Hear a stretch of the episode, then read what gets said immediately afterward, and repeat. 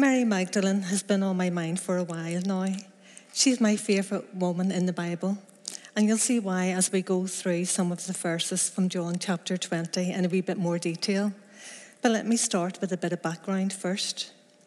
She's only mentioned 12 times in the Bible. However, this is more times than many of the apostles. So, what do we know about this woman who played such a prominent part in the resurrection story? Luke 8, verse 1 to 3 says, Now it came to pass that Jesus went through every city and village, preaching and bringing the glad tidings of the kingdom of God. And the twelve were with him, and certain women who had been healed of even spirits and infirmities. Mary called Magdalene, out of whom had come seven spirits, seven demons, Joanna and Susanna, and many other who provided for him from their substance. Mary was by far the most common name for girls and women in the Bible, so we could easily get confused about which Mary is which. It was therefore necessary for the authors of the Gospels to call this Mary Magdalene in order to distinguish her from the other Marys who had followed Jesus. As her name suggests, Mary is from Magdala, which was a prosperous city on the western shore of the Sea of Galilee. It is thought that Mary was from a wealthy family because she helped support Jesus from her personal fortune. However, Mary was troubled. Mark 16, verse 9 tells us that she was healed by Jesus from seven demons which he had cast out of her. Now, listen, every place, every name, every colour, every number in the Bible has significance, and the number seven means completeness. This implies that the evil spirits completely dominated Mary's life. The suffering was therefore extremely severe. Demons were widely believed to cause physical and mental illness, severe emotional or psychological trauma, and self destructive behaviour. So it's easy to see then why Mary was so devoted to Jesus. The devil had been in complete control of her life. She was plagued by demons and tormented by evil spirits, but Jesus set her free. He set her free. She now lived a completely different life. She had hope and a purpose and a future. And she displayed an amazing attitude of gratefulness because her life had been so remarkably changed by his healing power. That's why she was so determined to stay so close to the side of her Saviour, no matter what. She followed Jesus and his party of disciples wherever they went. She listened at his feet. She served him and loved him. She didn't desert Jesus after his arrest in Jerusalem, and she watched as they nailed him to the cross. Her loyalty to him was unwavering. When Jesus died, his body was taken down and carried to the nearby burial place. Mary Magdalene followed and watched the men roll the heavy stone to the entrance of the tomb and seal the grave. Her beloved was dead. Her hope was gone. But early, very early on the morning of the Sabbath, while it was still dark, Mary Magdalene rose and went to the tomb again. I read this somewhere. It is those whose hearts are most moved by amazing grace that are the most devoted and this was certainly true of Mary. When Mary Magdalene arrives, she sees the stone that closed the entrance to the tomb had been removed. She is shocked and she imagines a grave robbery. She then ran to tell Simon Peter and John and said to them, They've taken away the Lord out of the tomb and we don't know where they've laid him. She heard the men say that Jesus was not there and she watched as they returned to where they were staying. But Mary remains. I wonder why she stayed. Maybe she didn't know where to go or well, what else to do. She was confused and troubled, and she stood outside the tomb weeping. Verse 11 says she wept. Mary is weeping loudly, without restraint, because she believes that Jesus' body has been stolen. You know, the Song of Solomon 8, verse 7 says, Many waters cannot quench love, neither can the floods drown it. Her heart was ready to break with sorrow. Nothing would comfort her. Would comfort her. Mary's heart was in earnest to find Jesus. And this reminds me of another verse from Song of Solomon, chapter 3, verse 1. I sought him whom my soul loveth. I sought him, but I found him not. Mary then sees two angels in white sitting, one at the head and the other at the feet, where the body of Jesus had been laid.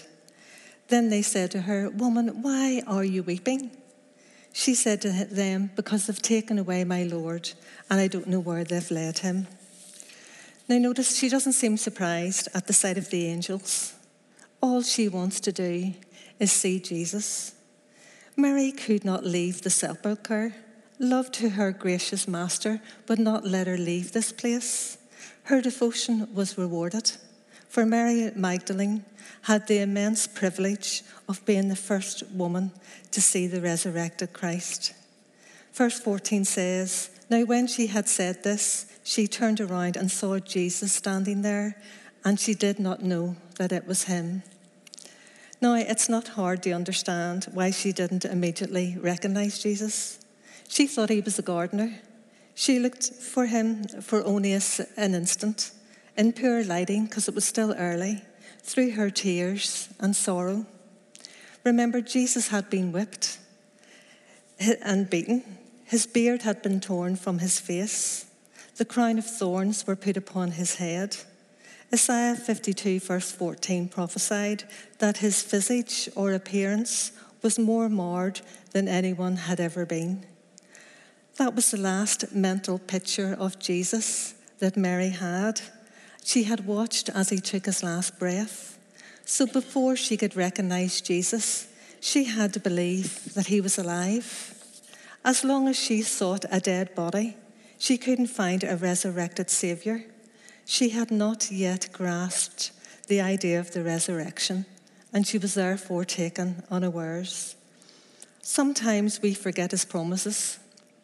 Sometimes we don't understand his ways. Sometimes we feel abandoned or far from God. Like Mary, sometimes we just don't realize that he is standing right beside us. Abraham Lincoln once said, Behind the clouds, the sun is still shining. That makes me think that even in our darkest moments, we are, we are not forsaken. Jesus is still there. Acts 17, verse 7, 27 says, God is not far from any one of us. God wants us to know this. He wants us to know that as the mountains are round about Jerusalem, so the Lord is round about his people from henceforth and even forevermore. Psalm 125, verse 2. He will never leave us. He is as close as the mention of his name. So trust him on this. Lean on him when you feel isolated or alone. I was in hospital for a week during COVID and I couldn't have any visitors. I was in the new part of the Ulster Hospital, so if you know it, you're in individual rooms. So it was very um, much on my own. But I knew I had Jesus. I read my Bible and I listened to music, and one of the songs that played was called There Was Jesus. How appropriate, I thought. Um, Dolly Parton sings it if you want to look it up. But here's the words Every time I try to make it on my own, every time I try to stand and start to fall, and on all those lonely roads that I had travelled on, there was Jesus.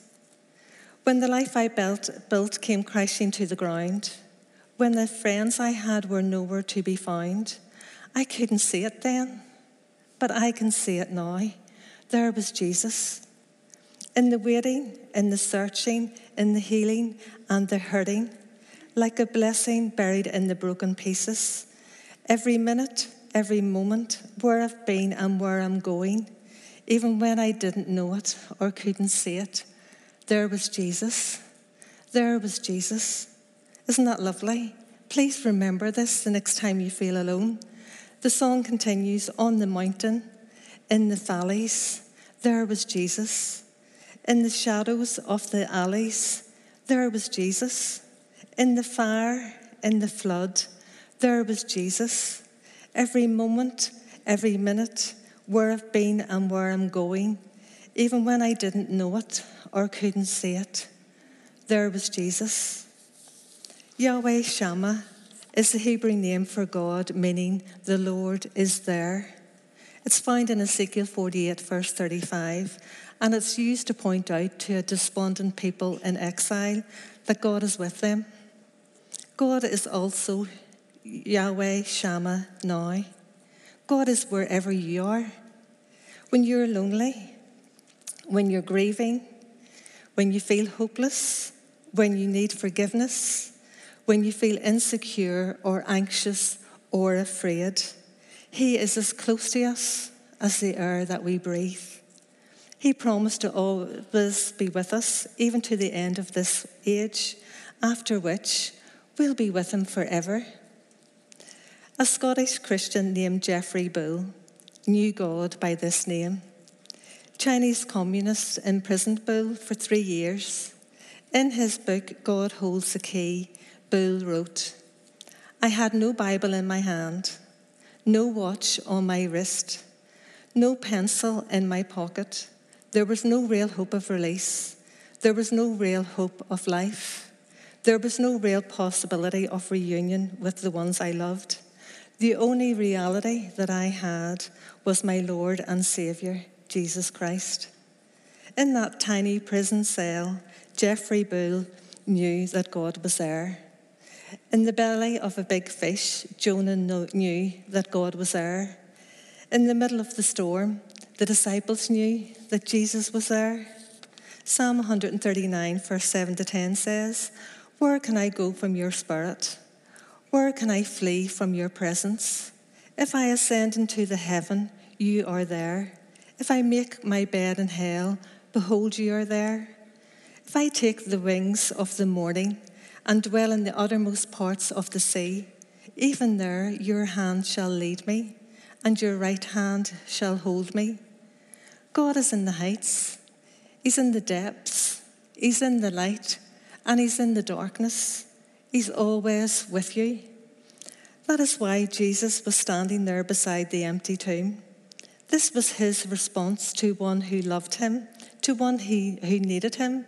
He was there for the purpose of meeting and comforting a soul in mourning. Isn't that what he promised to come and do, to bind up the brokenhearted? Although Mary doesn't recognize him, Jesus knows her. And then Jesus said to her, Mary. I love this verse, verse 16.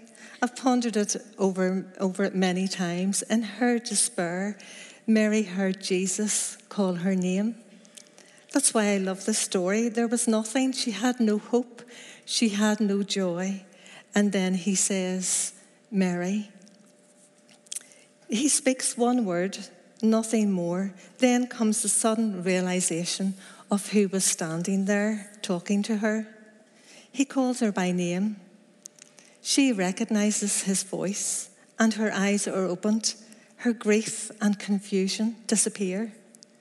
John 10, verse 3 and 4 tells us he calls his own sheep by name and leads them out. And when he brings out his own sheep, he goes before them and the sheep follow him, for they know his voice. The voice of God is always most quickly heard by the hearts that love him. And so it is to that devoted love that the first words of the risen Lord are spoken. Do you remember the story of Elijah, 1 Kings 19? He knew that God doesn't only reveal himself in powerful, miraculous ways, he realized that the sound of a gentle whisper was God's voice too. Sometimes we just have to step back from the noise and activity of our busy lives and listen for God. Mary knew this gentle voice. She turns to face him. What a wonderful moment. Despair turned to joy. She cried, Rabboni, which is to say, Master. What else could she do then? but to fall to the ground in reverence for her Lord and teacher. One word uttered was sufficient to turn this weeper into a worshipper. And that's what happened to Mary. Her sorrow was ended, her cup was overflowing with joy. She had been rewarded for her devotion, her faithfulness, her perseverance. What joy she must have felt knowing that her healer, redeemer, master, and friend was alive. Song of Solomon 3, verse 4 says, I found him whom my soul loveth. I found him and would not let him go. Isn't that lovely? Mary did the same. She would not let him go. But Jesus said to her, Do not cling to me. Both he and Mary had important work to do. So he interrupts her fervent embrace to tell her that he has a mission to return to his Father. If he didn't descend into heaven, the Holy Spirit could not come. And Mary had a mission too. Verse 17 says, Go instead and tell them that I am returning to my Father and your Father, to my God and your God. She had much to tell them. She had seen Jesus. She heard his voice. She had fallen at his feet. Jesus is alive. Mary hurries back to the city, probably running, brimming over the, with the wonderful news. She had seen the Lord. She seen him with her very own eyes. She had searched for him with all her heart, and she found him. Jeremiah 29, verse 13 to 14 says, if you seek the Lord with all your heart, you will find him and he will be found by you. Jesus appeared in person to his own, to those who sought him. 1 Corinthians 15, verse 5 says, Christ appeared to Peter, then to the twelve. After this, he appeared to more than 500 other followers. He also appeared to James, then to all of the apostles. In total, at least 513 people saw Jesus alive after his death and resurrection. In any courtroom, this number of witnesses would be far more than needed to establish the accuracy of an event. This happened over a 40 day period. But he first appeared to a woman. I think this is remarkable. She was the one selected to have the high honour of being the first to gaze upon the triumphant Redeemer. I looked into this a bit, and there's many different reasons given as to why Jesus first appeared to Mary Magdalene, but I like to think of it this way. To her who loved him so deeply does the Saviour first appear. God is a rewarder of those who diligently seek him. The story of Mary Magdalene is a picture of heartfelt and consistent devotion. She lost sight of him for a while, but she found him, whom her soul loveth. She held him and wouldn't let him go. How wonderful it would be if we all did the same, if we all sought for him with all our heart. But it is often the most broken among us that cling to God the tightest for those who are forgiven much, love much. Remember, Jesus is not far from you. He knows you. He knows your circumstances. He knows when you are lonely, dismayed, or afraid. He sees your heart for Him and He gently calls you by name. He has promised to never leave you or forsake you, and His resurrection guarantees this. The resurrection of Christ is the single most powerful event in history. It distinguishes Christianity from all other religions. What appeared to be the most devastating day in history became the greatest day in history. And because he lives, we can live also. If Jesus did not rise from the dead, we would be spiritually dead, broken, and hopeless, eternally separated from the God of love. But Christ triumphed over sin and death and the power of the enemy over us when he arose from the dead. And all those who trust in him are raised to new life in this world and everlasting life in the world to come. What great news! Mary shared the great news with the disciples. The disciples shared the news with others. They spread the gospel. Throughout Christians throughout the next centuries spread that great news, and that is how we have learnt about Jesus today, because someone told us the resurrection story. Our mission is the same to tell others that our Master, friend, and Redeemer lives. In the 1930s, a preacher named Alfred Ackley uh, preached uh, during a time of evangelistic meetings, and a young Jewish student asked him this question Why should I worship a dead Jew? Using scriptures to witness to him, Pastor Ackley began to explain that Jesus was alive. He lives, I tell you, he is not dead, but lives here now. Jesus Christ is more alive than ever before. I can prove it by my own experience and by the testimony of countless thousands. Later that night, Ackley put his thoughts about their conversation on paper. The words flowed for him, so he sat at his piano and added music. The hymn He Lives was born. Listen, I know I always talk about songs, but they can say things better than I can say. He says, I serve a risen Saviour. He's in the world today. I know that He is living no matter what men say. I see His hand of mercy. I hear His voice of cheer. And just the time I need Him, He's always near.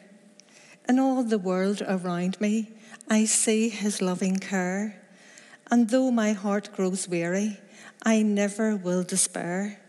I know that He is leading through all the stormy blast. The day of His appearing will come at last. Rejoice, rejoice, O Christian. Lift up your voice and sing eternal hallelujahs to Jesus Christ the King the hope of all who seek him, the help of all who find. None other is so loving, so good and kind. He lives, he lives.